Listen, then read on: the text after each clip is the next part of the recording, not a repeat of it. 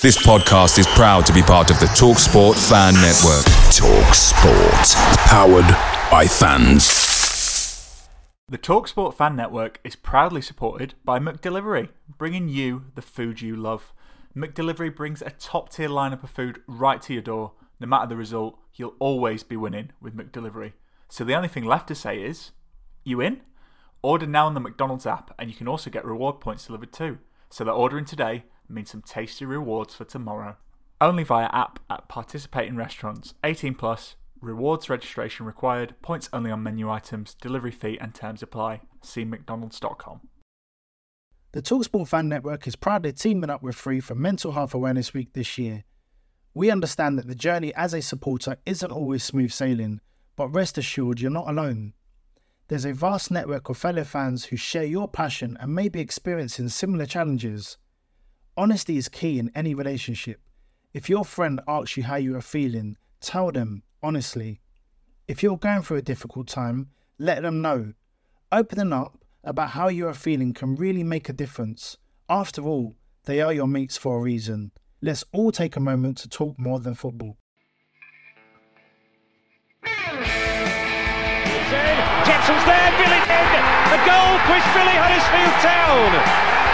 The most famous goal of Chris Billy's life. Is this the moment for Lee Fowler? It is. Take your place in Division 2, Huddersfield Town. And Steve Simonsen's boots now. He's missed. Steve Simonsen clears the frame of the goal and collapses in a heap of tears. Huddersfield Town are promoted. Mustafa Schindler has a chance to write his name in Huddersfield Town legend. And he takes that chance!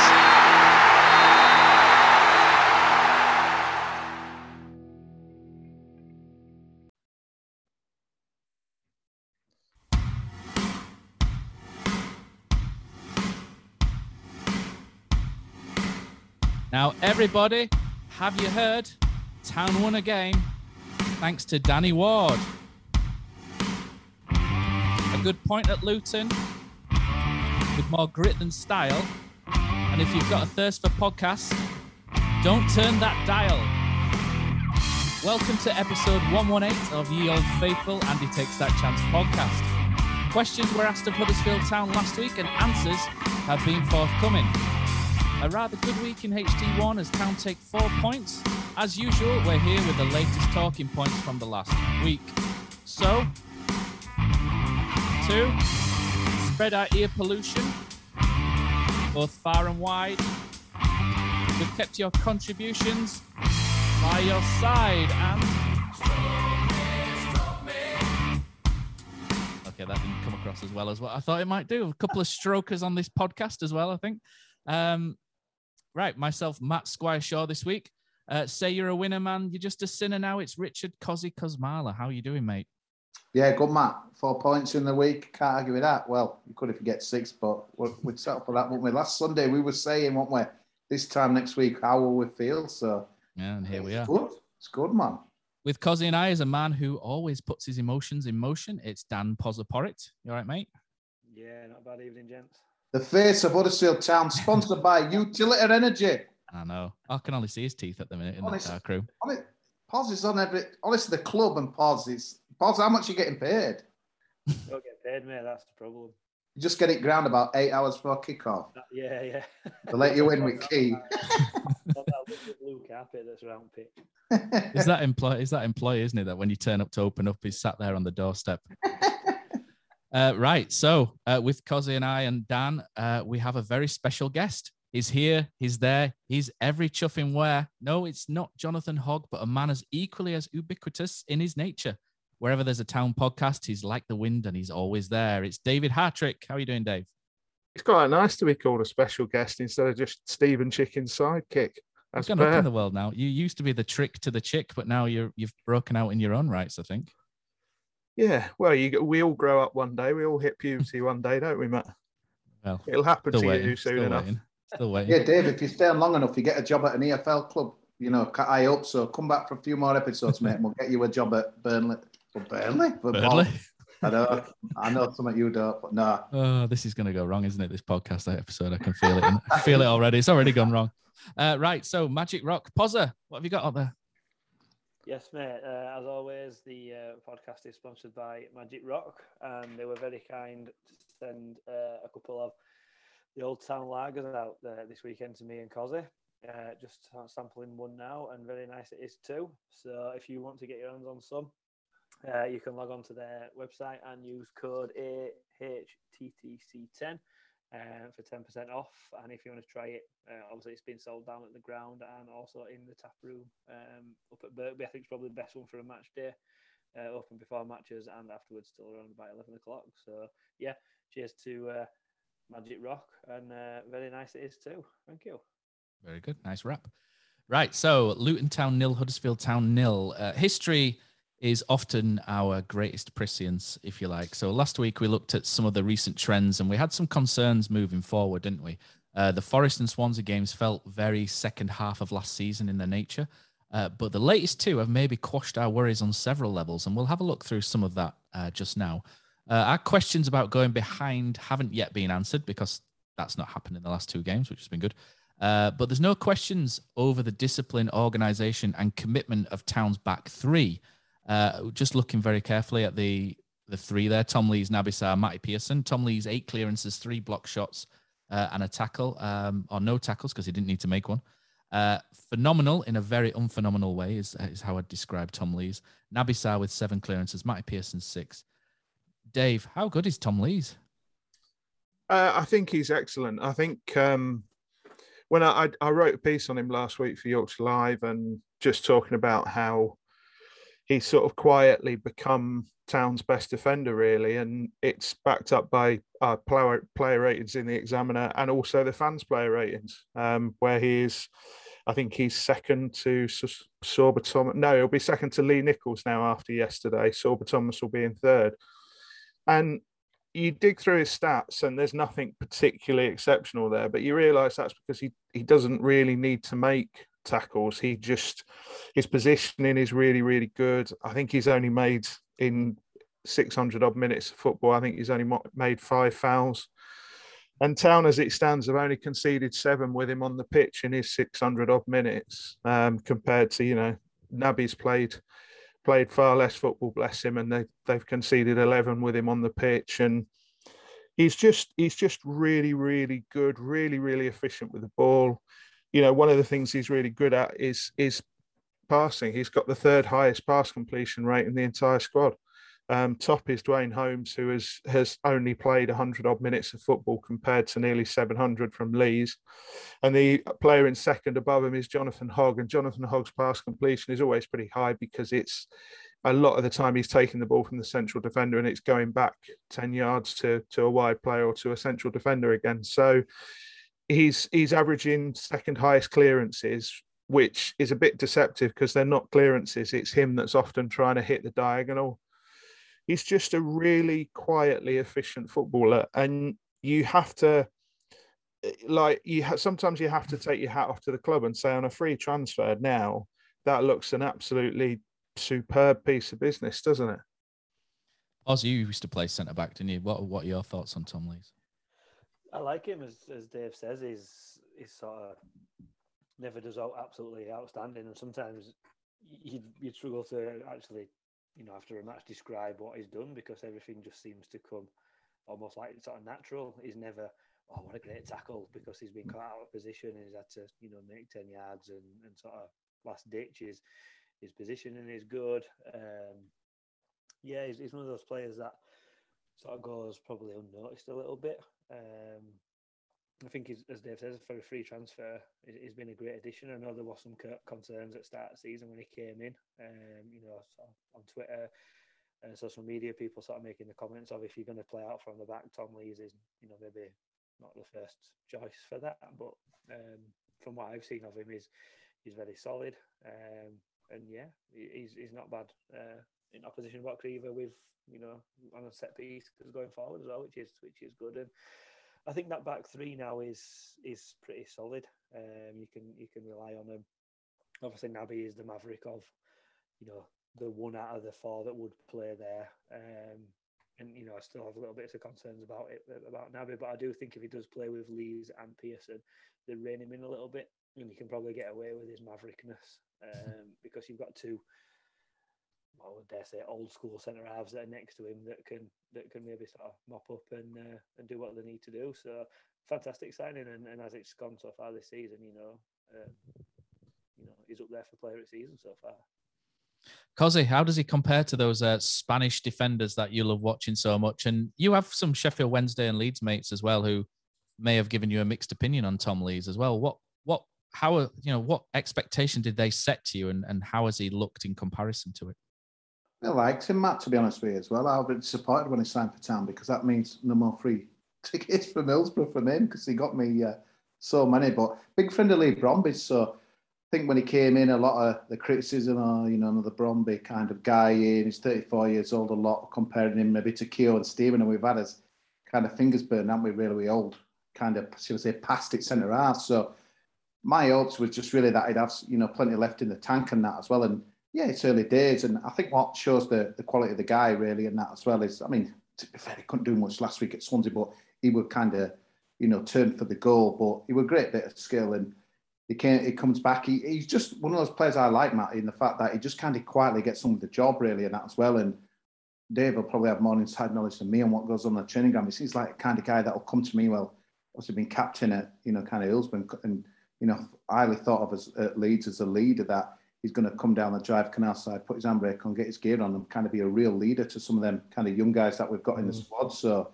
really, really good. And again, it's just like anything in it with, I suppose, at any age really, but it's just keeping him fit. And uh, yeah, it's good. And, and it's ironic, like Pos, you said, it was a lot of Wednesday nights, one they were saying, oh, yeah, you know, don't ask him to bring it out, etc., etc. But to me, that's been one of his best bits, really, in that as well as like kind of Dave mentioned there with the with the stats. So yeah, really, really good. But it's like anything in it. When we sign a guy from Leeds, you've got to. I mean, obviously, been a long time at Hillsborough, he's got to win a lot more over than the crowd. Plus, through his age, plus through the the kind of the Stearman, Keogh kind of. Oh God, is he past it? What free transfer, journeyman, etc. And you can't argue, mate. It's been brilliant. His his whole thing is he just wants to be available to play football. That's that's his whole attitude. So as soon as he knew he was being released in the summer, he started working with a, a, coach and a physio because he had a injury and he wanted to get himself fit for the start of the season, despite the fact he didn't have a club.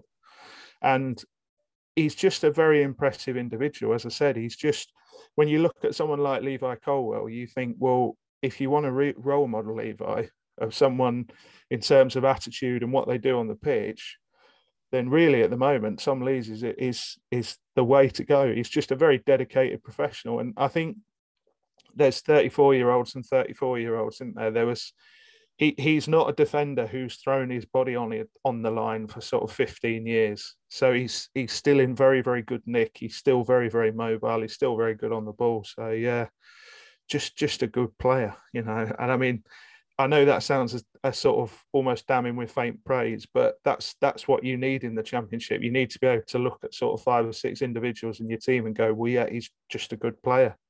Mm, I don't think there's enough love in the room, is there, for uh, for Tom Lee so far? It's been an extraordinary start, and the reason why I mention him is because he stood out to me in that first half against Luton.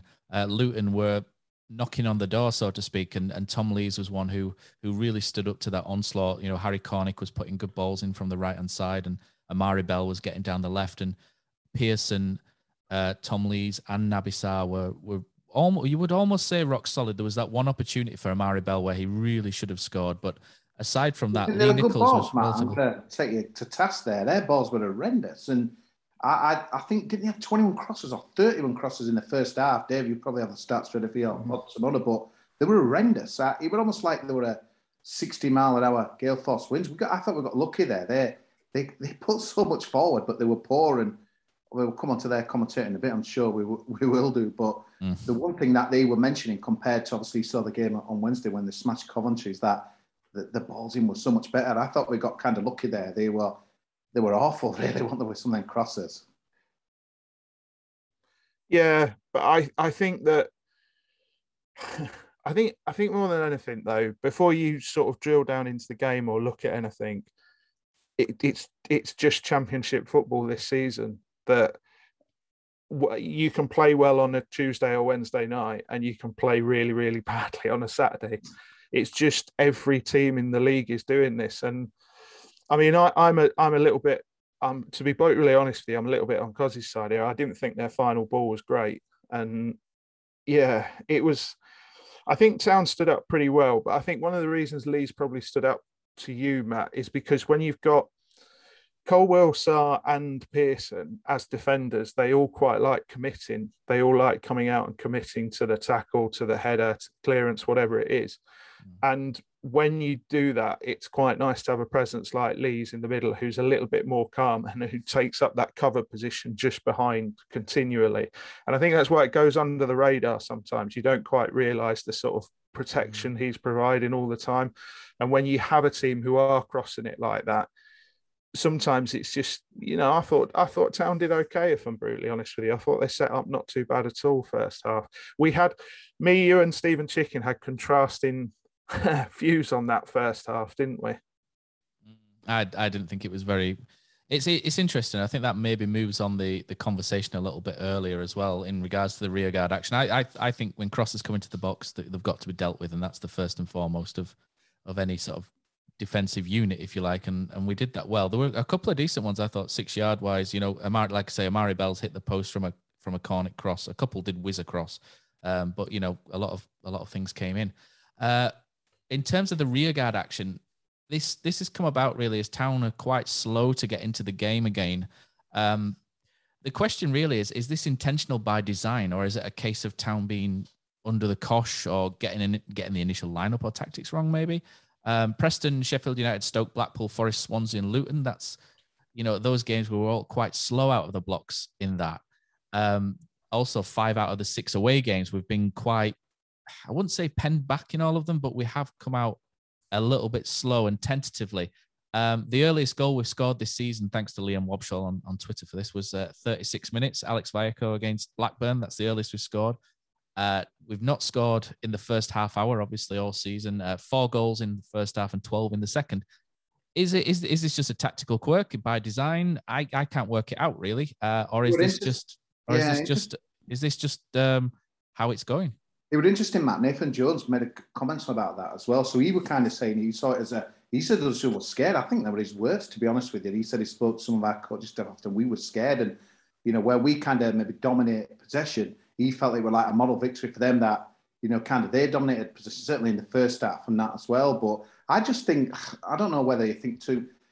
My kind of thought process coming into it, and like Dave saying, you can't you know one championship game and another, but they come in on on, on a great result obviously we did, but I just think going down there, the weather were horrendous. It's it's one of those we know kind of they're pretty direct on that as well, and it, we're almost like we let them kind of do what they needed to do, to do really in that as well. And I just think think it got to a point. I think we texted each other, Matt, didn't we? That were like, if this carries on, you know, there's, there's only one winner, and luckily that you know the guy hit the post from from no yards out. But I don't know. I just think sometimes I think they came into it on the roll. They put they kind of stamped their authority on there. That that's what made it. I mean, we'll come on second half later, what we but it's like that's what made it more surprising to me that I just thought there's only one way this is going, but but then your head tells you this is championship.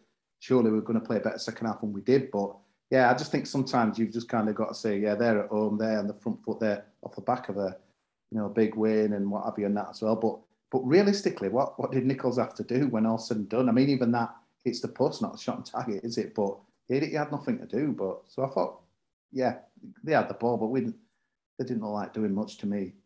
Like I say though, this is this is sort of five out of six in it because uh, it's not it's not really a criticism either. It's more of an observation of of how we're how we're lining up. Pos, um, just let us know what have you made of what have you made of it. I'd, I'd, I'd argue it's more by by design. Um, from what I've seen so far, it's it's almost taking to to boxing in it. You you you go out rope a dope, yeah. feel for your opponent and um, let let them come at you and and let's let's defend and see what they've got, and hopefully by half time, sixty odd minutes, they're they're out of ideas, and we can then you know take a foothold in the game. A little bit like the Sheffield United one. It I were. Mm.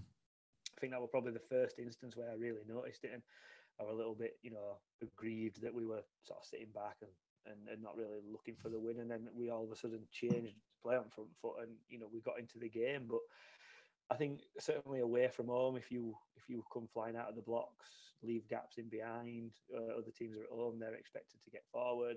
You know, all of a sudden you could be, you know, caught on the break yourself, and, and within 20 minutes you're 2 0 down, and it's a long way back from there away from home. So I don't particularly mind that uh, approach. Um, we've had chances before. You know, look at Blackburn. We missed two, two really good chances really early. We came flying out of blocks there for me against Blackburn at home. We were just unlucky not not to get the goals. Um, like I say, away from home, don't don't really mind that. Let's get a feel for the game. Let's get get a feel for the tempo. Deal with what we have to deal with.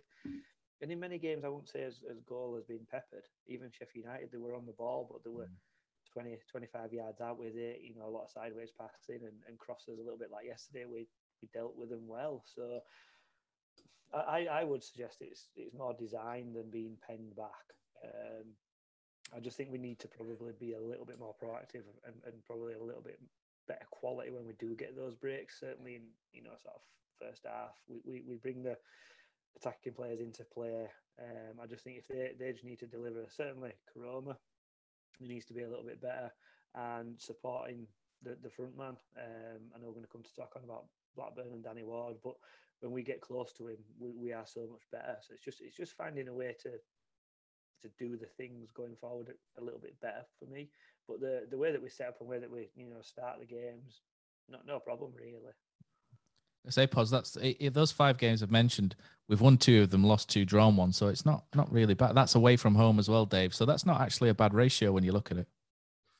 No, it's not at all. I I think I personally think a lot of it is by design. I mean, like football games are full of variables, so you can't control everything. But I think the the Sheffield United win sort of convinced Corberán that one of the best things to do is just try to get to half time any which way you can without any damage and then do the bulk of your work in the second half when you can influence it with substitutes and various other things and i think while it's it, it, I think Town are historical slow starters. This isn't just a Carlos Corberán problem. This was a Danny Cowley problem as well.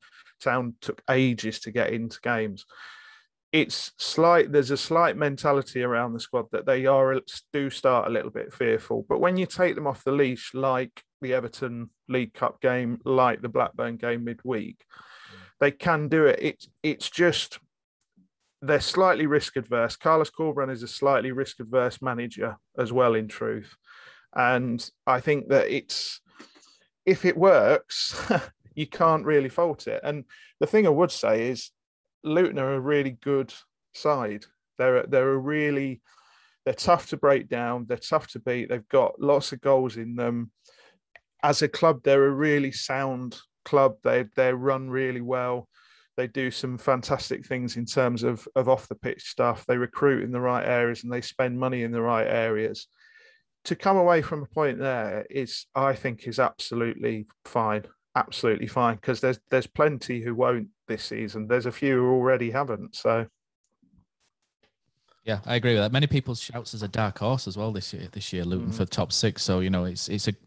I, I was gonna say it's a great. I thought it was a great point. All in all, um, a really good point. And second half, I thought we came out and we made a really good statement. Second half, we, you know, we've done this in quite a few games where we sort of the shackles come off, if you like, and Sorba Thomas starts getting into the game. Josh Koroma again had another good second half. I thought, you know, he's he's slowly getting back at certain points.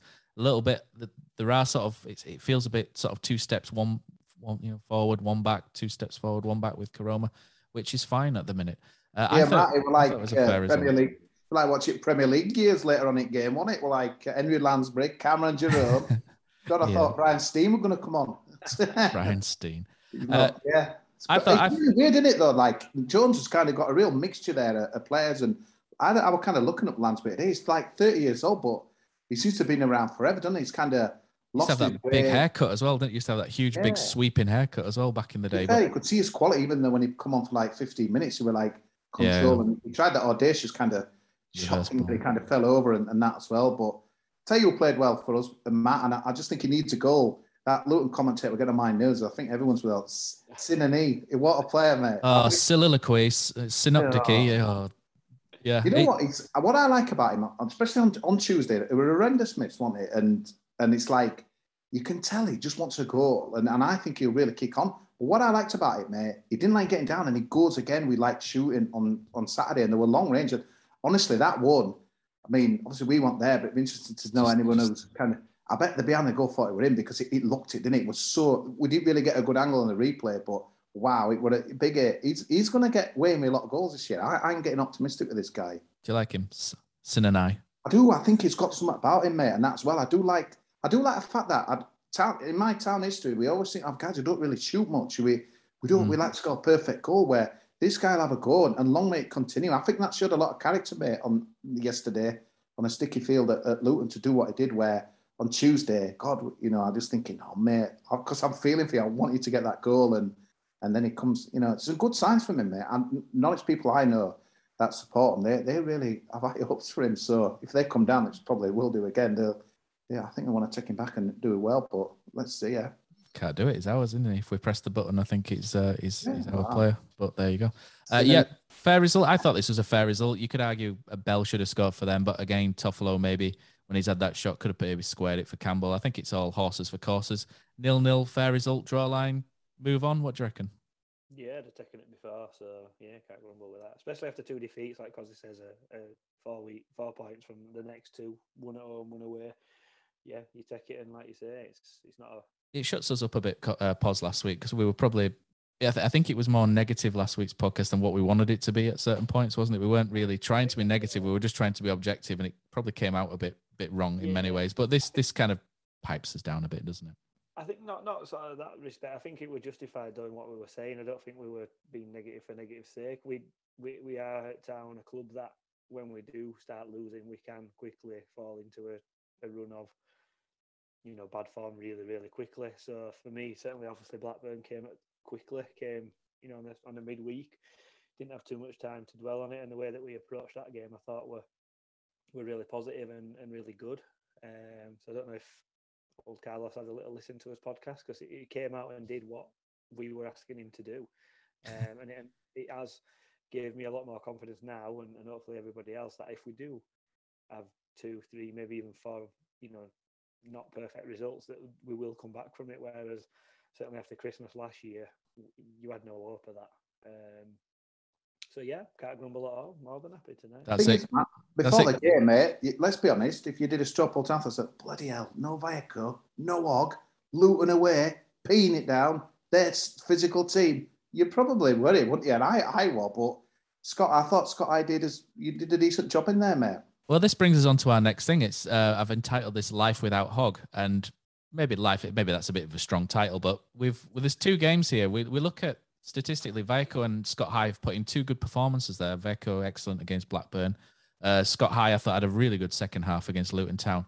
Prior to the game against Blackburn, we'd not won without Jonathan Hogg in the side since we beat Charlton 4 0 pre lockdown. Uh, since then, we've had 12 games without him uh, in league and cup, and we failed to win any of them. So it showed the importance Jonathan Hogg is to Huddersfield Town on this side, and he still is going forward. So this is not a bash Hoggy session or anything like that. Jonathan Hogg will be massive to Huddersfield Town Football Club moving forward. He will, you know, he will he will be a big big figure for the next couple of years without a doubt. Um, but what this shows is this shows that maybe without Jonathan Hogg, we have we now have the players who can make us competitive and we can win Ah, games. yeah, cool. uh-huh. He will pass. Come on, pause. John, mate. Uh, you have to finish it. If you start something, Cozzy, you have to finish it, mate. That's, that's what we do on this podcast. Mate, that's why I didn't play a stick because people couldn't bear that song again. Bit of ABBA. Uh, yeah. So, uh, but Lewis O'Brien, I thought it was was fantastic in both games. I think it's worth pointing out Lewis, um, his performance against Luton as well. Five, you know, five tackles, three interceptions, some really good figures. I don't think you get running stats anywhere, but if you could, you would see the amount of ground Lewis O'Brien covered was phenomenal against Luton Town and Scott High.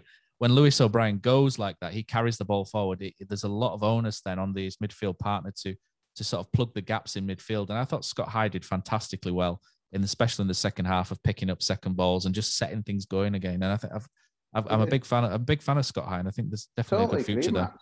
Especially when he got subbed off after about nine minutes on Tuesday. I thought his confidence would be down. Uh, here's Rambo, Rambo. But what a carry on. It- that hey, let me just, I tell you what, let me just clear that up. That wasn't Rambo's fault. No, it won. It won. They held, held up the wrong number. And He did, yeah, he did, it- I tell you, from from an analyst point of view, because we have to report stuff back to Opta straight away as it's happening, and Rambo's point of view, it's the worst thing that can happen because it just makes you look. You're you're so tuned in to just reporting exactly what you can see with your eyes. It just makes you look a complete idiot. So poor old Rambo's pulling. Well, I was going to say pulling Scott High off. He didn't go that far, Hey. but uh, yeah, he he was subbing Scott High quite rightly because that's the number that went up. And bless him, it was Sorba Thomas who was actually going off.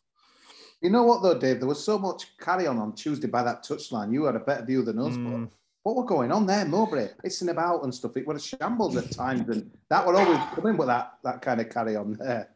I think the thing is, it was a very frenetic game, and both benches were getting frustrated. The the referee, I thought, had a slightly funny game because he let an awful lot go and pulled up other things he shouldn't. It was there was a couple like that. So, for example, there was a couple of injuries that I think he could have let go instead of pulling them straight back and starting with an uncontested drop ball. And when you're a manager, that just drives you mad because you always see the situation developing a minute on. Your team always scores the minute that whistle goes. So they were getting frustrated, and Mowbray in particular was. They were particularly annoyed by the fourth official and some of the things he was doing, and they was really mucking around with subs. There was uh, Town had two ready, and it took I think it took about five minutes and three stoppages before he'd managed to actually get himself sorted and get them on. Blackburn had a couple ready and went through exactly the same thing. It was, I don't, I don't blame him because you know in a frenetic, tense game like that, the last thing you need is like a fourth official who can't get his paperwork right and then drops the board at one point and then puts the wrong numbers up. It's just it's those those are the sort of things that wind benches up really. That's when officials don't really help themselves, if I'm brutally honest. Oh, Rambo's being defended. It's disgusting. Yeah. It's good to have, uh, have Yeah. Rambo's name clear again, isn't it? Though Rambo, I know. we love you, Rambo. It's good. It's Didn't good. help that both teams made four subs because at one point I was like, what, "What's going on here? Surely we've already had." Yeah. Well, this Cushion, isn't it? Yeah, this was it. That was the other point of of uh, everybody was wondering. I I clocked it straight away as possible concussion sub, but then nobody could clarify in the press box if concussion subs were in in the championship, because there was then a question about right, is is it just Premier League? Everybody was searching on their phones and laptops, so when you type it in, all you can see is Premier League. So I asked Dave at halftime, Dave Threlfall Sykes, who didn't realise it was a concussion sub. He went and checked with the referee, and not only did he find out it was a concussion sub, but then he had to go and report back that it's a concussion sub and you get an extra sub. So it was all again, it was all like everybody was looking at each other for about 10 minutes before half time, going, Was it? Was it? Was it? It's a great rule, though. I think that's a great rule. They brought in. Even Yeah, yeah. It's it's one of finally a bit of sensible rule changing. Hundred percent. But let's not lose. Let's lo- lose uh, where we were as well. So we- we'll bring on to the Blackburn game as well. But uh, pause. What what did you make of the the midfield performances then of of High and Vallejo? And you know, you you you're someone who's looked at that midfield quite quite thoroughly recently, haven't you? But how how did how. I'm, I'm tiptoeing around it slightly. But uh, I how can't be doing with people knocking on my door telling me how wrong I am again. but no, um, as you say, without Hogg, um, it is a different sort of three for me. I think if you play Vallejo, O'Brien, and Sinani, I think you've you've got a good blend there. I think the legs that Hogg gives you, you keep with O'Brien, but you also gain that little bit more forward um, outlook. Vallejo, um, and you know, really good breaks breaks up the play and, uh, and can get the ball moving forward. And then you've got Sinani as your, you know, like your main sort of attacking midfielder from from middle there. So I think I think that three for me works a little bit better. There there will be times that Hogg will work better in that three, um, and I think it depends on your opponent. And I think if it's a little bit more physical in there, I think you need Hogg. Um, but O'Brien's not shy of a tackle. Um, he can get stuck in.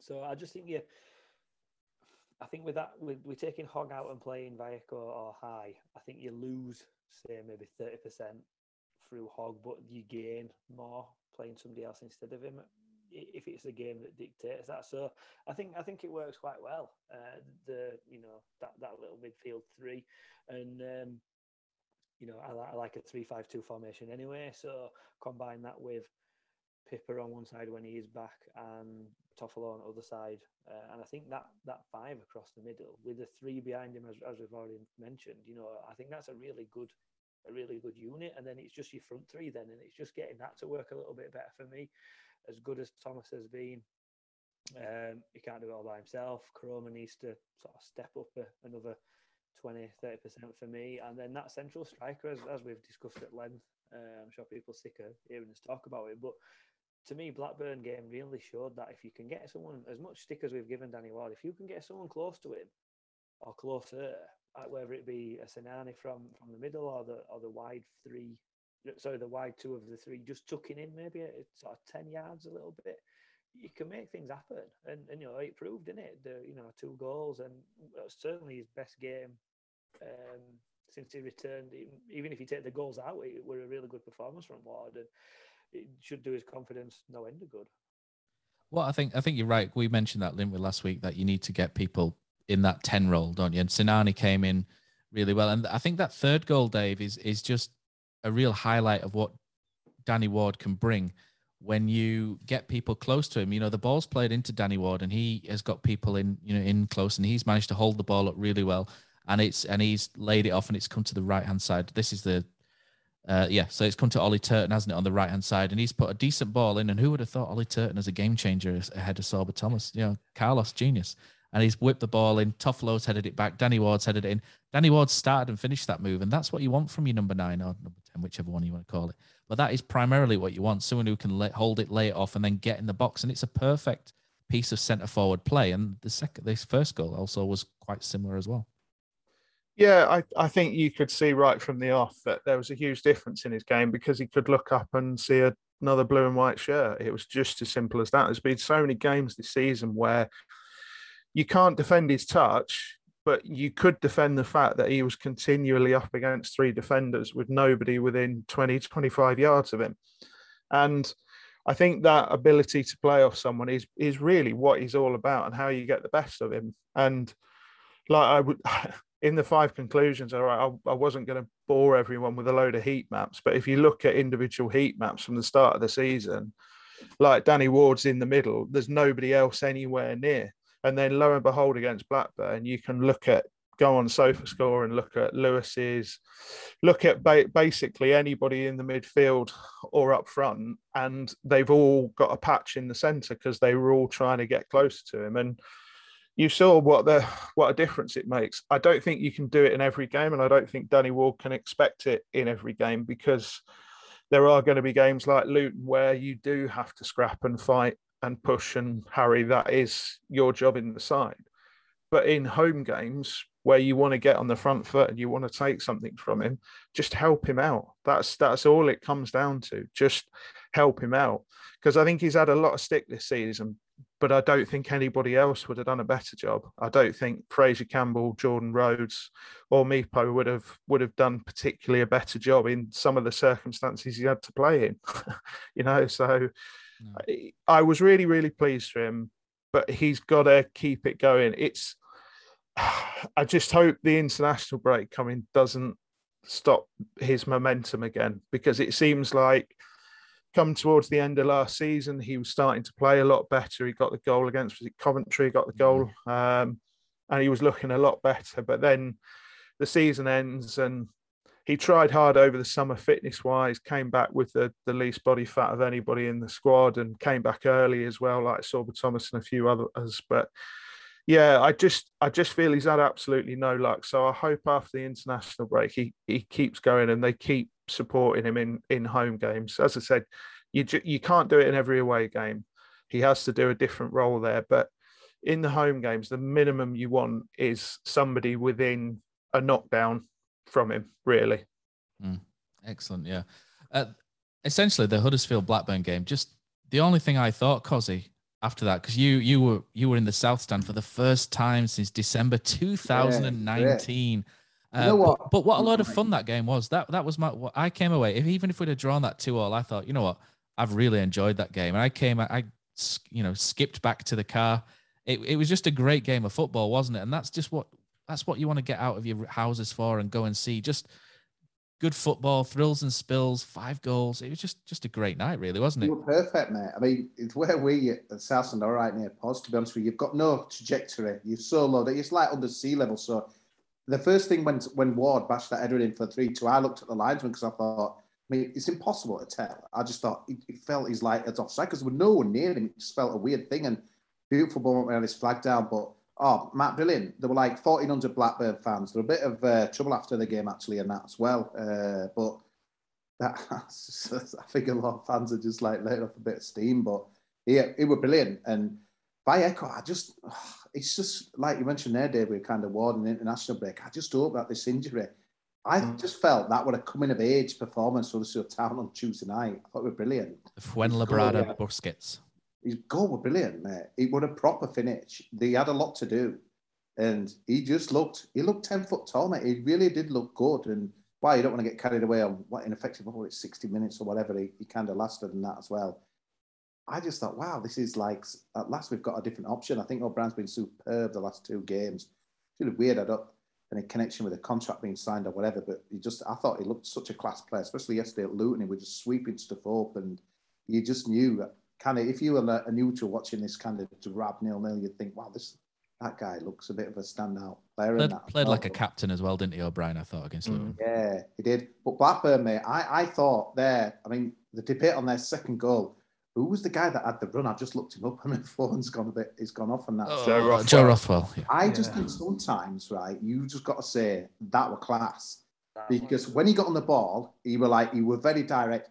I think it was O'Brien that kind of pulled was, out yeah. the tackle. Mm. That's Because where Ho- that's where Hoggy just That'd goes have through him, doesn't he? He, he had no option to do that. I thought it was brilliant what he did, and he cut the ball across. That was just class play, and I think sometimes you just got to roll your hands up and say that were really good and that as well. But Brereton Diaz on fire, isn't he? And that as well. I think the international things really kind of buoyed him and that. But he was a seven million football again. I've been doing a little bit of research today, mate. Not quite Dave's standards, but but you can't be a mug when you kind of sign for that. So it's like I thought really good. And at two two, I mean I don't bet anymore, but if you're betting in play, there's only one team you're going to put your money on, and that's where Championship football just like makes you look a mug because. I mean, Mowbray said I thought they're going to win. I did. I actually thought that was it with runners race, and what an what an amazing ending in that as well. And Danny Ward, a man who's took absolute dogs abuse, and it was still a shame to still see some people give him his day, man. You know, like I get people don't like certain players and what have you and stuff like that as well. But he was brilliant, mate. He was pivotal. The reason we won the game in effect and that as well. So just let him have his moment. It's like he's still shooting, he's still not done anything. It's like bollocks, man. Just leave that out. And Danny Ward, class Tuesday. Let's hope it's the start of something good. But call it as you see it. It was good. I I, I had another guy who uh, Carlos, this is crap. This is off your seat stuff. I was like, mate, how can you not enjoy it tonight? And he was still not having it. There's some people that I get it that like anti Carlos, anti Danny Ward, but I just think you've just got to have an open mind on stuff. It's like if you come in there and you're not enjoying that, then I think you've just got to do something different with your Tuesdays, Saturdays, uh, because that's that that was enjoyable stuff, mate.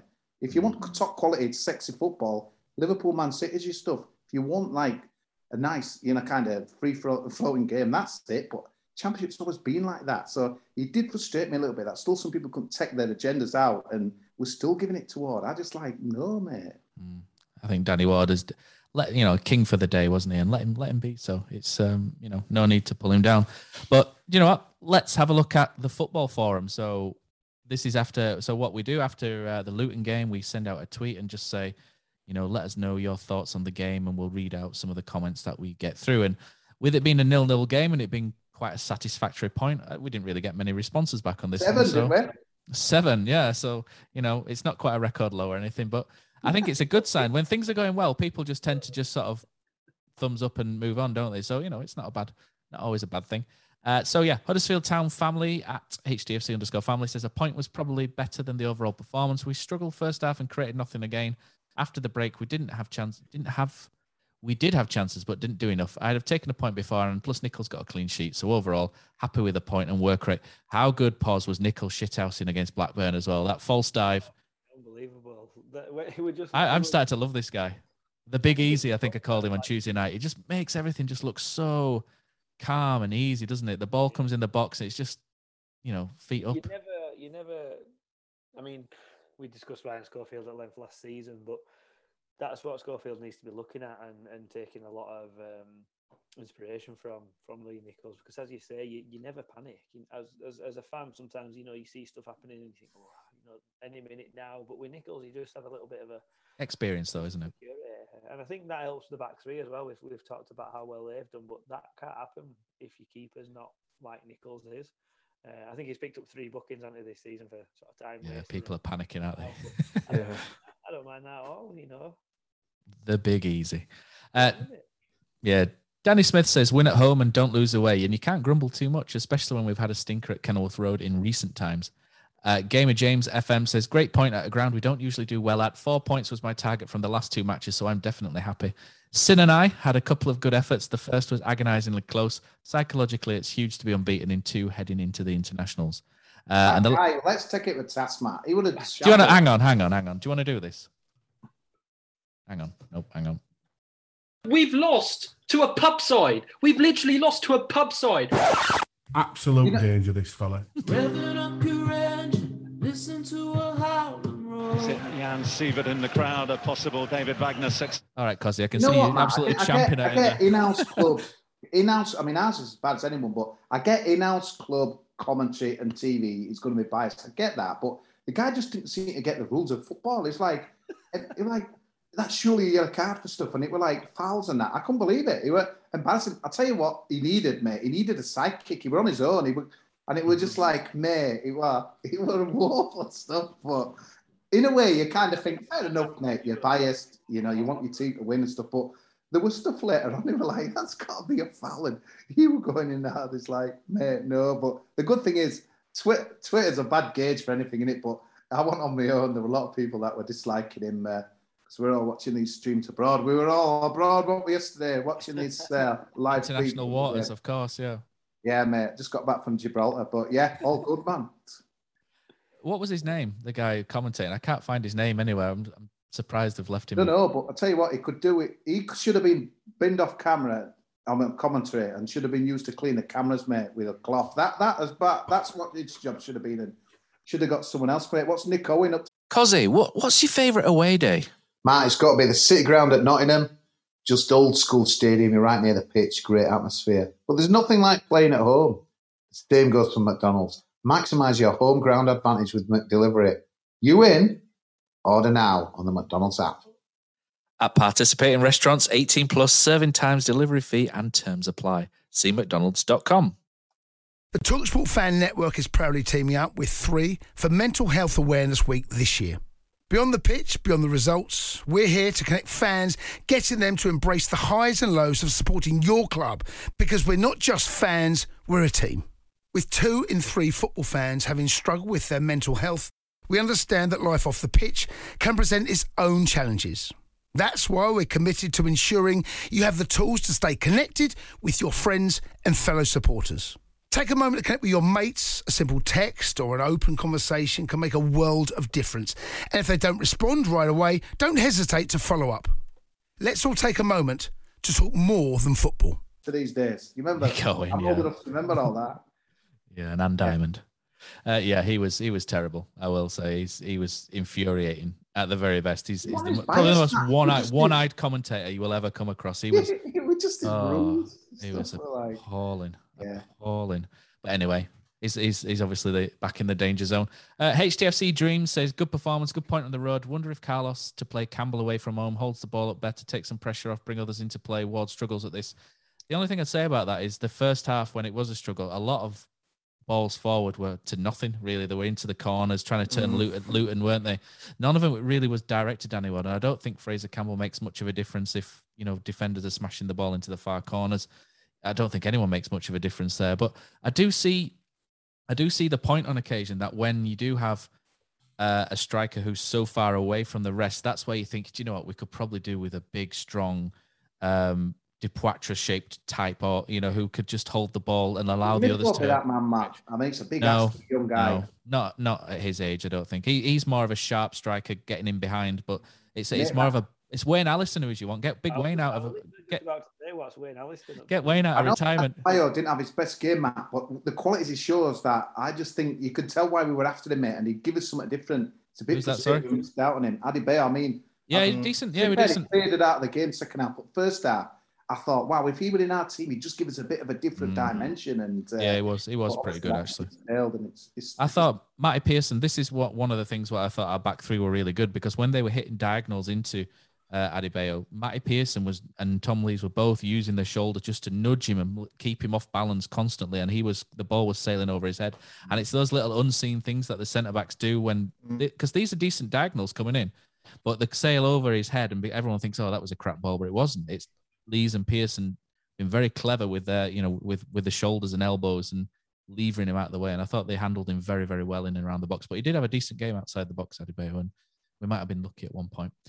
Last two comments. Uh, Adam Bell says, on our way back from Luton now, a draw was a fair result. We were desperate for the halftime whistle to be blown, but came out swinging in the second half. I think that's uh, very true. And uh, well done to everybody who who made the journey to Luton and, and sold out the tickets. Um, decent following down there. And Jim Rushworth just said, good point away. And I think that pretty much roundly uh, brings that up perfectly, doesn't it? So, uh, yeah, so thanks to everybody for getting in touch. Um, that is the football forum, and we will be back live pretty soon, I think. Uh, but for now, it's uh, something different.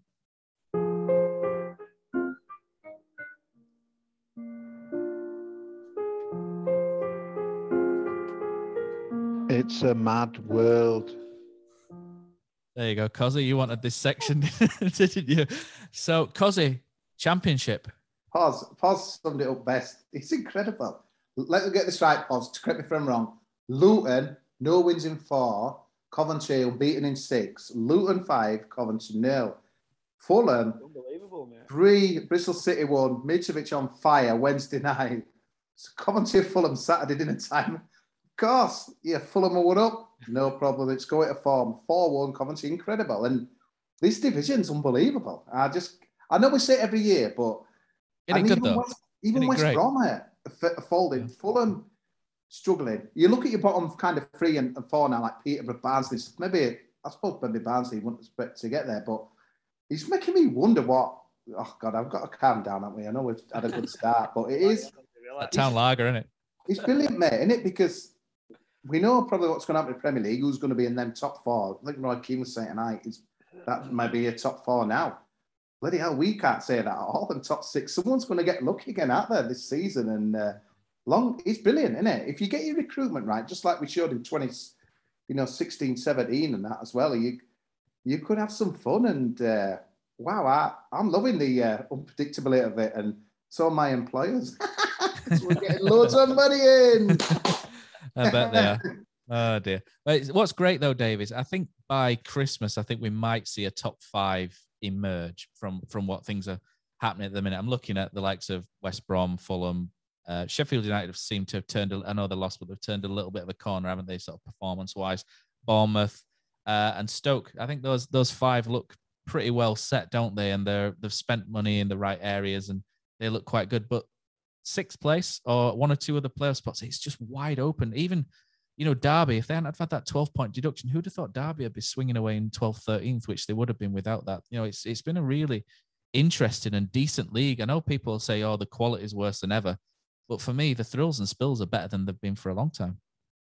Yeah, I, I the quality thing is an issue though because I think what's happened with because of the COVID season, because of the restriction on finances, because of the various other things, there's quite one of the reasons I think you get these slightly mad results is that there's a lot of squads and there's a lot of first 11s where the, the talent gap is massive. And what I mean by the talent gap is the the gap between your sort of best player on the pitch and your worst player on the pitch if it's massive, then it's an analyst dream, really, because you know exactly who to target.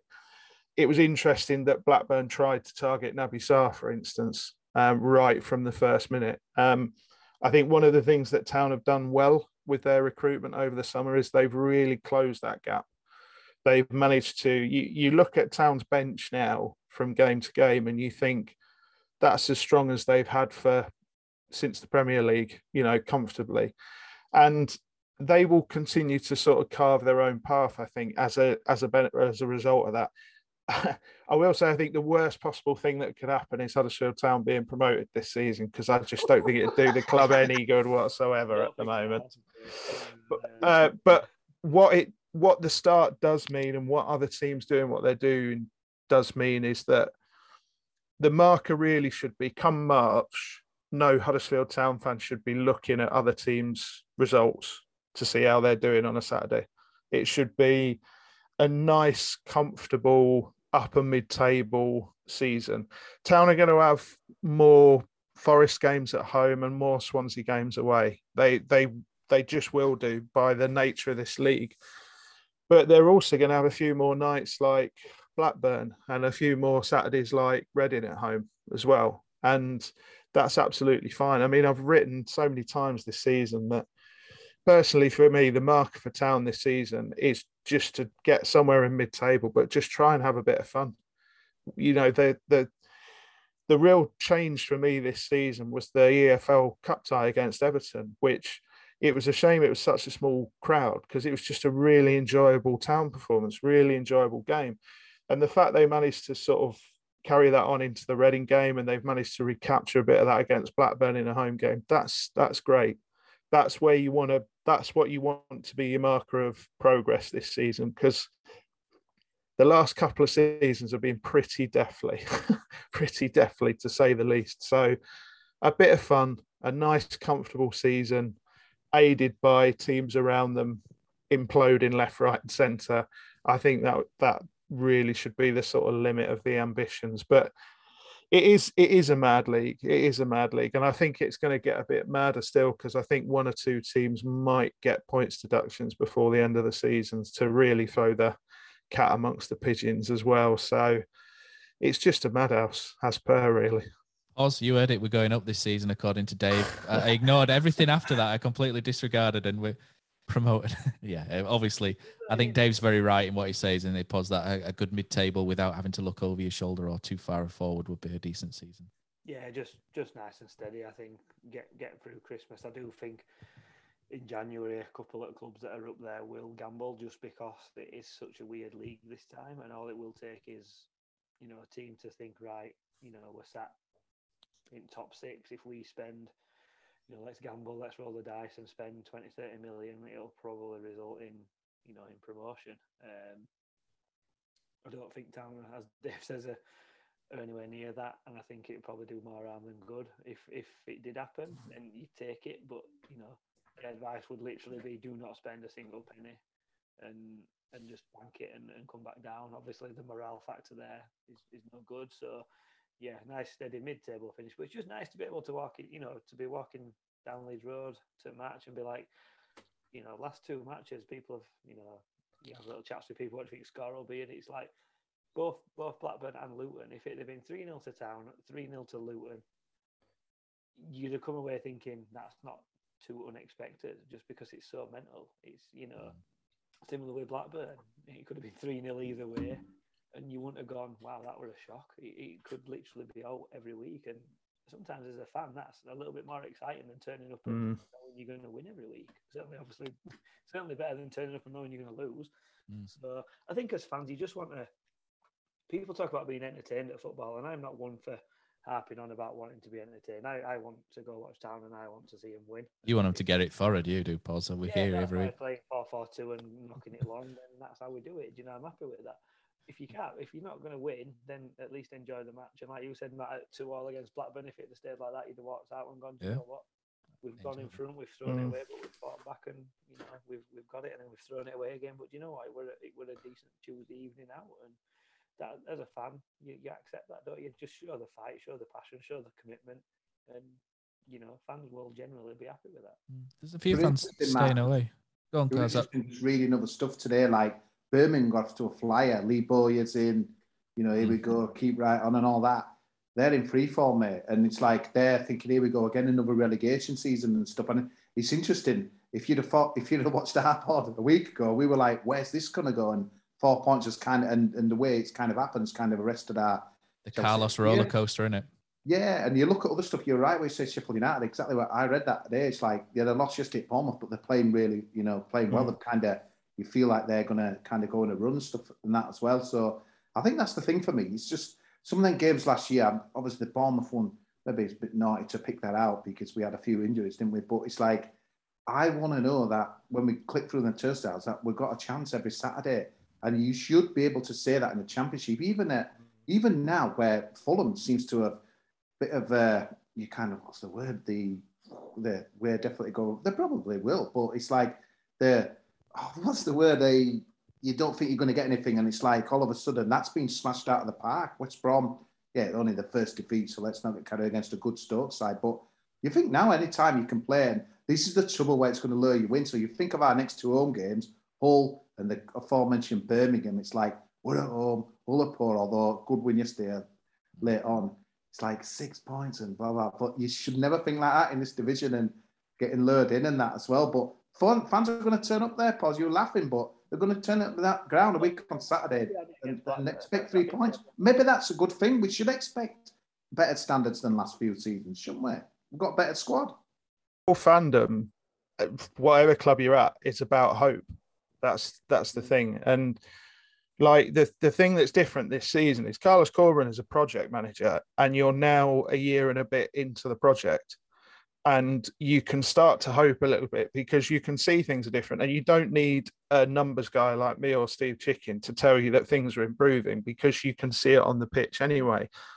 And that sense of hope is all any football fan asks for. And last season, you were 12th on New Year's Day, and by the start of March, you were looking around at everybody else's results very nervously. And that's mm-hmm. that's not where town need to be. And I think that having that hope, I wrote in a piece, it's it's not about it's about allowing yourself to dream a little bit, but not demand too much. That's that's the thing, because the dreaming and the hope is what gets people clicking through the turnstiles, get people buying Sorba Thomas shirts, because there's more and more of them now at every home game.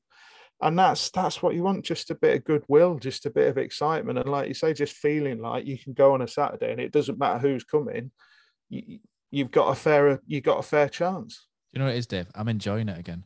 You know, the last Yeah. two years, I just, I think up until this season, I hadn't realised that how much I wasn't enjoying the football at certain points in the last couple of years. E- uh, There was a little flurry here and there, Carlos, you know, sort of November, December, but after that and the year before under the Cowleys, really, and and that's not a slight on Danny and Nicky Cowley. They had a job to do in turning around what was pretty much a sinking ship, but it wasn't fun to watch. And now it just feels like it just feels like fun again. And I just hope that more people start coming back a little bit and see that it's actually it's pretty decent this at times. You yeah, know, it's funny you say that. Matt. Again, chucking more teams in it, but Middlesbrough, there, Anti Warnock. I've seen a few Mm. things recently. They lost to a bad Hull side yesterday, and it's expectations because obviously they were in the Premier League a lot more than us, and I know they've been a long time out of it, but they, I think they thought they were going to. It's- we're talking like it's like April, but it's obviously only first Yeah. international break. But things can change quick. But their expectations of playoff spots, ours are not, and it's like that's what excites me. You're so right, Dave. It's just having that hope, and yeah, we've uh, and we've still got players to come back. You know, like Pipa, that's you know, like not being fit. Jordan Rhodes, we've not even seen him hardly in a town shirt. So there's there's still plenty more to to look forward to, really. And it would just be nice to see a few more of them empty seats filled. That was Tuesday night. Seemed a poor crowd. They, did they give fifteen thousand? I read in one of my paper on Wednesday. Like, bit of a, shut up. Bradford, bit of a Bradford City crowd, that wasn't it? Yeah, big. But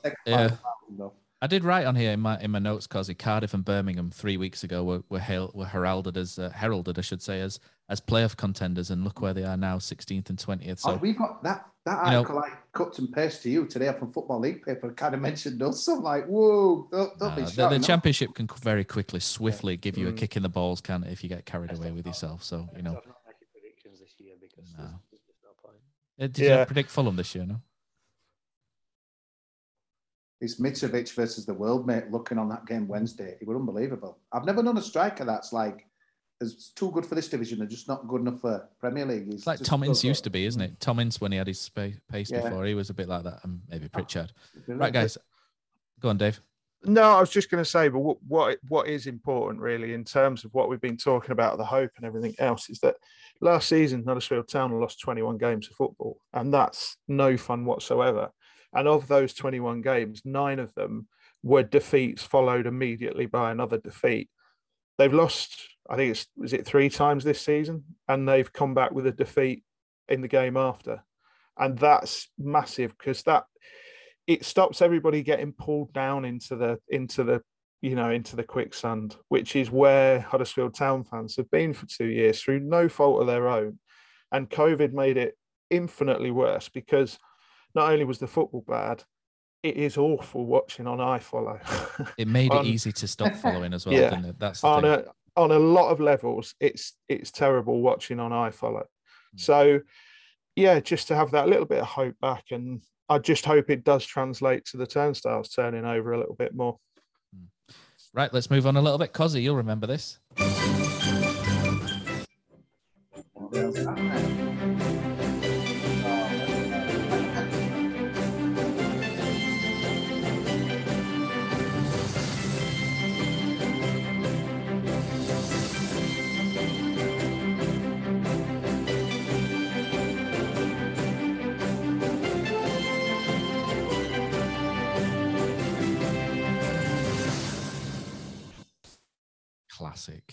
Classic. Channel 4, eh?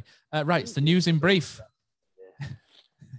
the news. I know I've been playing with this machine haven't I, in the in the last sort of hour or so. Uh, news in brief. So a couple of things. Josh Ruffels became the 1,000th player to wear the blue and white stripes of Huddersfield Town uh, against Blackburn Rovers, which seems surprisingly low considering Lee Clark used about 150 players in three seasons. But you know, congratulations to Josh and 1,000 players. Quite a uh, quite a stat. Uh, Brahima Diarra signed a new deal. Looking forward to seeing how he develops uh, over the coming months as well. Uh, Town women have beaten Stoke City 5 1 this weekend. So a big well done to them as they bounce back from a few defeats. And good luck to the new management team uh, over there as well for, for Huddersfield Town ladies. Uh, big congratulations as well to Sorba Thomas on his Welsh international call up. Kiefer Moore, no doubt, will be licking his lips at the potential quality. Great coming in swap for from Gareth wide. Bale in it, so I've been told. Yeah, by my exactly. Welsh colleagues. He's knocked Gareth Bale out of the squad. Very well deserved, this, isn't it, Pause? Yeah, he's cracking. He's a cracking player. He's uh, so, but I think unknown quantity, wasn't he? I don't even know if he were down to start at Derby, but obviously with No. you know a few covids and injuries and stuff like that, and he's. I think I said after after the Derby match that he played with at Derby anyway. Sort of that.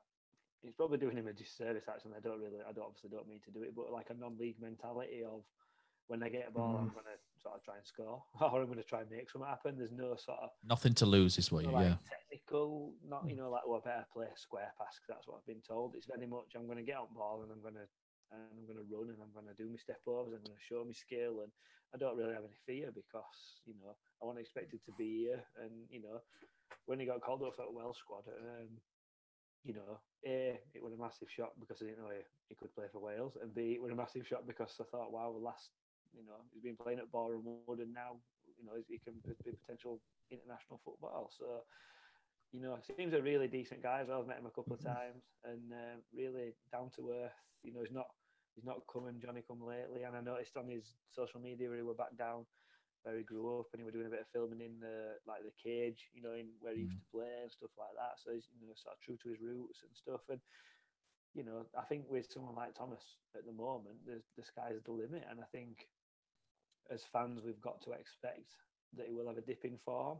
He's clearly not played league football for a season, and you know he will have a dip in form. And at that moment, we as we have a- almost a responsibility in my eyes to to keep behind him. And you know he, he seems the sort of player that thrives on confidence um, and stuff like that. So when when the sort of going gets tough, which it will. I think we, we need to rally around him and you know bring him and bring him back up. Um, but yeah, my little lad, um, uh, Jack, he's, he's a winger and he's he's be sort of be sort of Thomas. You know, Dave, you mentioned about names on the shirt. He, he got his shirt over a week and he's like, oh, so normally gets his own name. And he's like, no, no, no, Sorba Thomas this time. Got um, posters up on, on his wall Mm. and stickers that he's got from Club Shop. And it, he just brings something different, doesn't he? He excites you. We've, we've mm-hmm. missed that at town. There's not been anyone for the last since since Wagner years really that when he got the ball you thought, ooh, you know, something might happen here. So, yeah, top top man, and hopefully, you know, this form continues as long as it possibly can. New song though, Cozzy.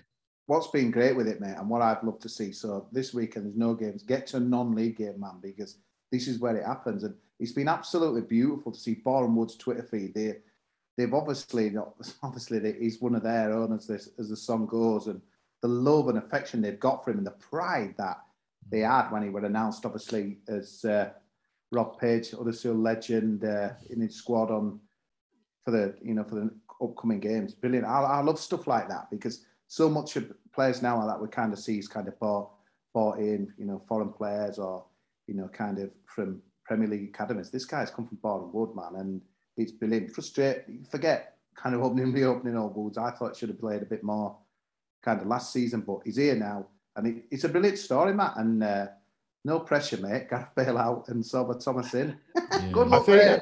I think last season, to be honest with you, I don't think he was quite ready. He's he's 22 years old, so he's not come as like a sort of teenager, and he needed to just learn how to be a professional footballer. And I don't mean to be patronising about that, but it's stuff like swapping the fizzy drinks for water and various other things that you just need a little bit of help and guidance with more than anything else. But pre-season, he played on the right, he played on the left, he played as a false 10 in second half against Southport. He played uh, as a traditional winger. He played as an inverted winger.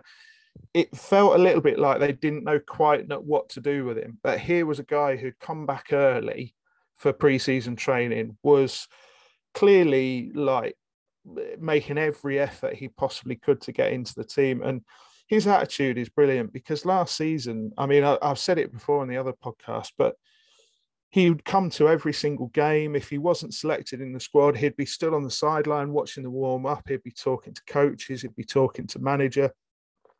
If he was playing, he was the last one off after warming up. He was just, you could look at it and say, yeah, there's an attitude there of somebody who really, really wants to make it. And it's, it's paying dividends now. I mean, he's in the Welsh international squad. He played three times for Boreham Wood in January.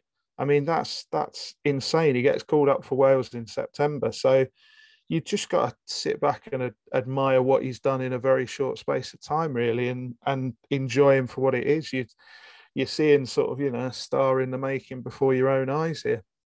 And enjoy that Sorba Thomas song as well, Cozzy. Uh, right, so our final congratulations in our news round go to our very own Dan Porritt. Uh, described by his best mates as one of the tightest men on earth, Pos leaked a video of himself and son Jack celebrating against Reading online uh, in a ruse to get himself a Free Town shirt, which seemed to work, which seemed to work a charm. Tell us about that day, Pos.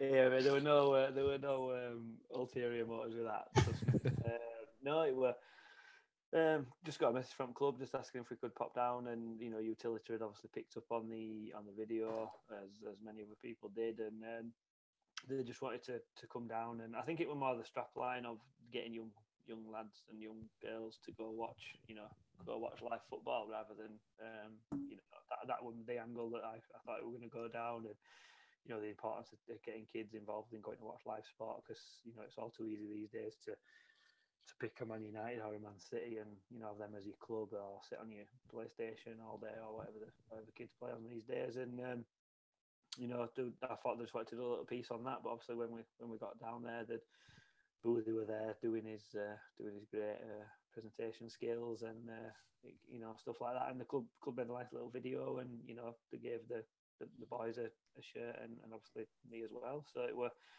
really unexpected and, and a really nice really nice touch because um, you know they didn't have to do that at all. They could have just used the video and you know put it on a promotional ad at utility or whatever. But to you know to get the people involved down there and uh, you know give them something, give them something back were were amazing. And like I say, my two boys have you know been buzzing ever since to, to keep talking about it. Our Jack thinks he's a celebrity down there now. And he knows he knows Boothie, he knows Robin. He, he gave Boothie a Scarborough warning, didn't he, with that shirt size?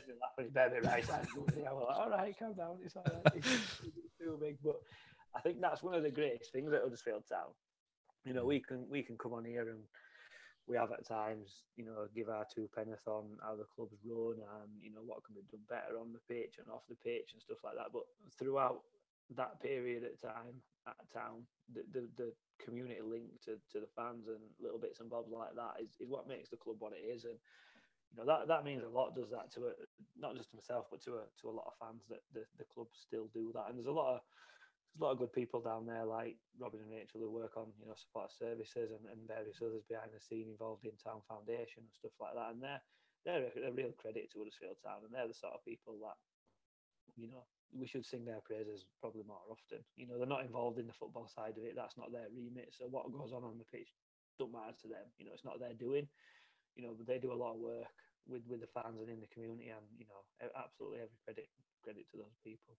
Mm. Matt, I felt under pressure on Tuesday with goal celebrations near pods because then cameras are there. I felt I had to.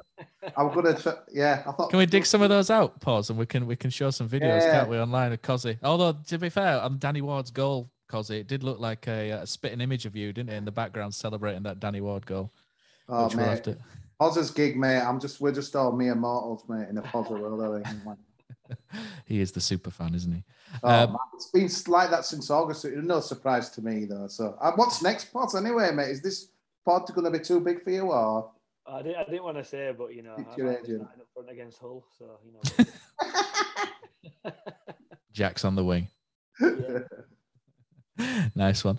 Right. So the last uh, item on our agenda, we we throw this back to you uh, again, Mr. Cosmalicus. Uh, you're on the couch and you're you're on the board on board with Tracey Crouch as well, aren't you? yeah, yeah, that really interesting. So there's there's some, I think a lot of them misquote, but Minister of Football is going to like bring some proposals, like a review of kind of the kind of how we enjoy our football at the moment, and that's and the one thing that they reckon is going to happen, and I don't know, it's going to have to be trial in lower divisions. It's not as if like they should do it, but is we drinking in stadiums and stuff, which uh, they reckon is going to be trialed at non-league and League Two level, and then if it's you know going to be successful, then, then it'll be come across everywhere and that's well. It's been really interesting, kind of reading a lot of stuff recently because Man United and Liverpool are the kind of in their grounds are charging like two pound ninety for the pint because they've got a they've got a different system now to get people in the grounds because it's not like before you've got to show I think obviously COVID vaccine pass or something like that. But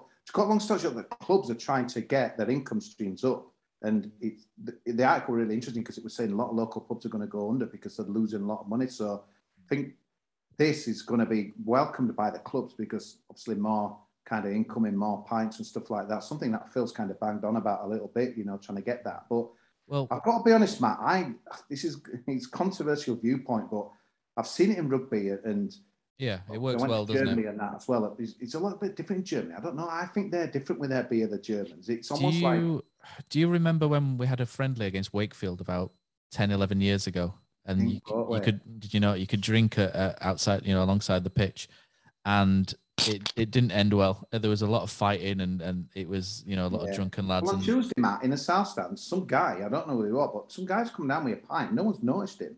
So I've been drinking it in the second half and that as well. And, and typically when Ward scored, the beer get thrown in the air. So it was kind of weird. It was almost like, so I got covered in beer. But it's like, it's, it's a one-off. What I'm I'm talking about. So it could it could go great. yeah, but, you know, all, you all just, I'm thinking is just in the back of my mind. things to come, mate. The, the kind of the argument for it is, you know, the good, normal, sensible fan. Why shouldn't they be deprived of that? 'Cause It's been, God, they were saying, was it 36 years since this has been able to be done and stuff like that as well. But mm. I see it in rugby league and it does get on my nerves, especially when you're in the seated areas, which obviously we are going to be at football. It's not too bad at terracing because you can move, but it's like people are, you know, you've got to move out, and it's just like Jesus Christ, this guy is he here to watch pint or just the game on just to have as many pints as he can, and that's You say people are going to the toilet constantly. Don't get a don't get an aisle Yeah. seat, do you? You know, beer's going to get thrown, but, but Well, there is that, but I th- we've got Dave on, obviously Dave on the podcast, and, and Dave is a. Uh, it's no surprise to everyone that he is a seagull. You know, he is a, a Brighton fan. But what Brighton do brilliantly through uh, Mr. Barber down there is they. Uh, they they have a match day experience, which is a little bit unrivaled, isn't it, Dave? They open early, they put music on, don't they, down there? They, they do all sorts, and this this kind of thing opens different uh, opens different ideas and and different things that football clubs can do to be a bit more like Brighton, I guess. So uh, the the thinking behind it is that basically, if you you'll get less trouble if you a keep fans happier and b you don't have everybody just leave the ground straight after the game.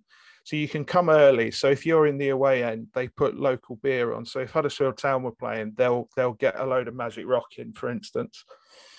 And then after the game, they open up a couple of stands. One of the stands they have like DJ live music in, and it's open for like a couple of hours, and you can have a drink rather than all crowding to the bars. They have people coming around with barrels so that you can buy a pint straight off them there, and it's just to basically to it's a way for the club to make a load of money. It's a way to space the trains back out to Brighton better instead of having, you know, 22,000 people going for the same train 10 minutes after kickoff. And it just it it works because we can't do it in sort of games against Crystal Palace or them as as we call them. But for every other team, you know, they get they they get the red carpet rolled up and they can come come round and it's it's a good system and it works. It works for us. It helps that you know, I'm I'm going to be honest with you. It helps that our fan base is not a sort of historically chucking chairs around and all that middle sort class of thing. area, isn't it? Well, it's it's not even that. It's just more that we've spent over seventy five percent of our entire history on the bottom two leagues. You, we've had very little to fight about for a long time when we're too busy fighting in and amongst ourselves. So it's just about making that experience as, as good as you can for away fans, offering a little bit of something after the game because you get a lot of away fans coming round who know about it and coming in and yeah, it it it works for us. It, I mean, I'm not sure it'd work everywhere. I'm not sure it'd work at London clubs for for an example, but there are ways football can look at itself and do things like this, and clubs can generate money. And uh, looking at the match day experience is a is a very key way to do it. And I think looking at the match day experience after the game is something that football clubs could do an awful lot more of as well, if I'm honest. During the game, though, Matt, I just Yeah, that's a different thing, isn't it? It's, Mm. We'll see how it goes, I guess. But the uh, I yeah, think it's happening though, mate. It's I think it'll be interesting to see if he gets resistance from police and what have you. But again, like Dave's mentioned in theory of why they do what they do at Brighton, but they were kind of saying it's gonna stop people like binge drinking, kind of, you know, before the game. right. Yeah, yeah. See, because they get three pints at half time, don't they? And down they go and back out. Yeah. debatable with some of the guys that I know, and especially if Town start playing crap, it's like beers are flying left. right. It does annoy me a little bit. I mean, I'm a Will, bit it, older, but will like, it stop you from leaving after 20 minutes at Tottenham, Cosy, and things like that? I don't know about that, but yeah. Next season when we've got up, mate, I'll tell you. But no, it's uh, I- it's happening, though, I think. It's worth saying though that it was banned for a very good reason. It wasn't like somebody just took their bat and ball home and said football fans shouldn't be able to have a drink and watch the game. It was uh, like football stadiums were the wild, wild west, to say the very, very least. And I think it, I think you almost have to judge it from a club to club basis because I think some clubs could do it tomorrow and there would be no problems whatsoever and it'd be absolutely fine. Fulham in the championship could do it tomorrow and everybody would sit and have a pint and watch the game and it'd go absolutely fine. But eh, could you really see it being successful with Millwall, for example? You know, I Good think point, Dave, because when, when it did, ha- I remember some of them games. Stuff's coming back to me now, but there used to be games where away fans were banned from drinking at half time, even that concourse. And I'm sure we got. what- Did we got Elland Road where there were no? That's why. That's why Leeds is pretty much a 12 o'clock kickoff when when they used to come here and the pubs pubs were shut in the town centre and things like Some that. yeah. We were like, we were going places like, oh, you can't have a drink and stuff. But it's going to be fascinating to see how it happens because I was really shocked with Sackhoff because normally it's thought, oh, is it just an article that's just kind of mm. guessing and or, or this would be nice to have like we have in Bundesliga. But no, it sounds like it's going to be happening. National League, League Two, the tribes on because you can't even do it in non-league. I went to Altrincham last week and some guys must have like Man United fans, whatever, they're piling into sidelines like with beers. Oh no, lad, you can't take them out. What? It's non-league. No, so you can't even have a drink at the sidelines in non. Well, at kind of fifth tier level. I don't know any lower than that, but I don't think you can at Scarborough either. But so this would be groundbreaking stuff and welcomed by many. But as someone who like goes and watches a lot of rugby and people like, man, is this your eighth pint now? Do I have to move again? It's like, Feels but- gone. Mm. Yeah, it'll be You know what? interesting. If you can afford to, to buy eight pints inside the stadium, you're obviously doing all right. And I certainly won't be paying. Here he is, tightest man alive. Magic Rock, you've just bigged him up at start pause. Now you're sticking needle in, man. He's all right if it's free, isn't he? I think Oh, we're free yeah, enough. No, I think it's it is an interesting one, and you know, if they roll it out and, and fans decide to spoil it, then we, we've only got ourselves to blame. We? we can't sort of harp on about it's not 70s and 80s anymore. We're a different breed and we, we do things differently. And then when it comes in, ruin it for themselves. A little bit like safe standing in it in a way. It'll probably drip feed in and, and, and see how it goes. And, you know, that seems to have worked really well. And a lot more clubs are getting involved with, with safe standing. So, you know, it, it may be certain areas in stadiums that are allowed it at first. You know, I was thinking at town, maybe Riverside stand would probably be more suitable than maybe Cowshed. Um, yeah, Matt, you upper class. I know Chardonnay where we sit, you know, none of this, none, none of this beer malarkey, you know, it's high class wine, you know, and gins and what have you. Uh, right, I think that's it for this week, guys. Uh, Dave, thank you very much for for coming on to the uh, to the podcast. Um, love the stuff that you do in the the Examiner and and also the book as well. Surely it's about time Silver Linings has a, an audio book, isn't it? Well, to be honest with you, the thought of sitting there for eight hours reading my own book. could you not get could you not get someone famous to do it? There's um Pause. Yeah, pause. Yeah. yeah. there you go. Pause could do it. There you go. That is, you get a copy of the book, I'll do it for you, mate. I mean, to be fair, you pause, you might be tied up because they're looking for a new Bond, aren't they now? Oh, yeah. Ginger Bond. Double O, double Ogre Seven.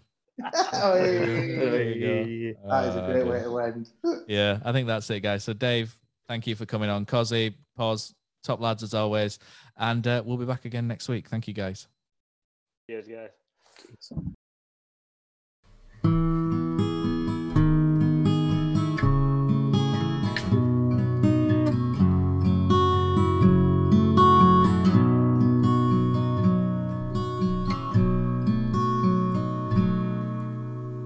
There's a team that is dear to its followers. The colors are bright blue and white.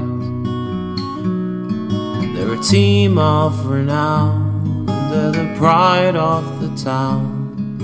And the game of football is their delight. And all the while upon the field of play, thousands loudly cheer them on the way. Often you can hear them say, Who can beat the town today? And then the bells will ring so merrily, every goal shall be a memory. So, town, play up and bring that cup back to Huddersfield. So town play up and bring the cup back to Huddersfield.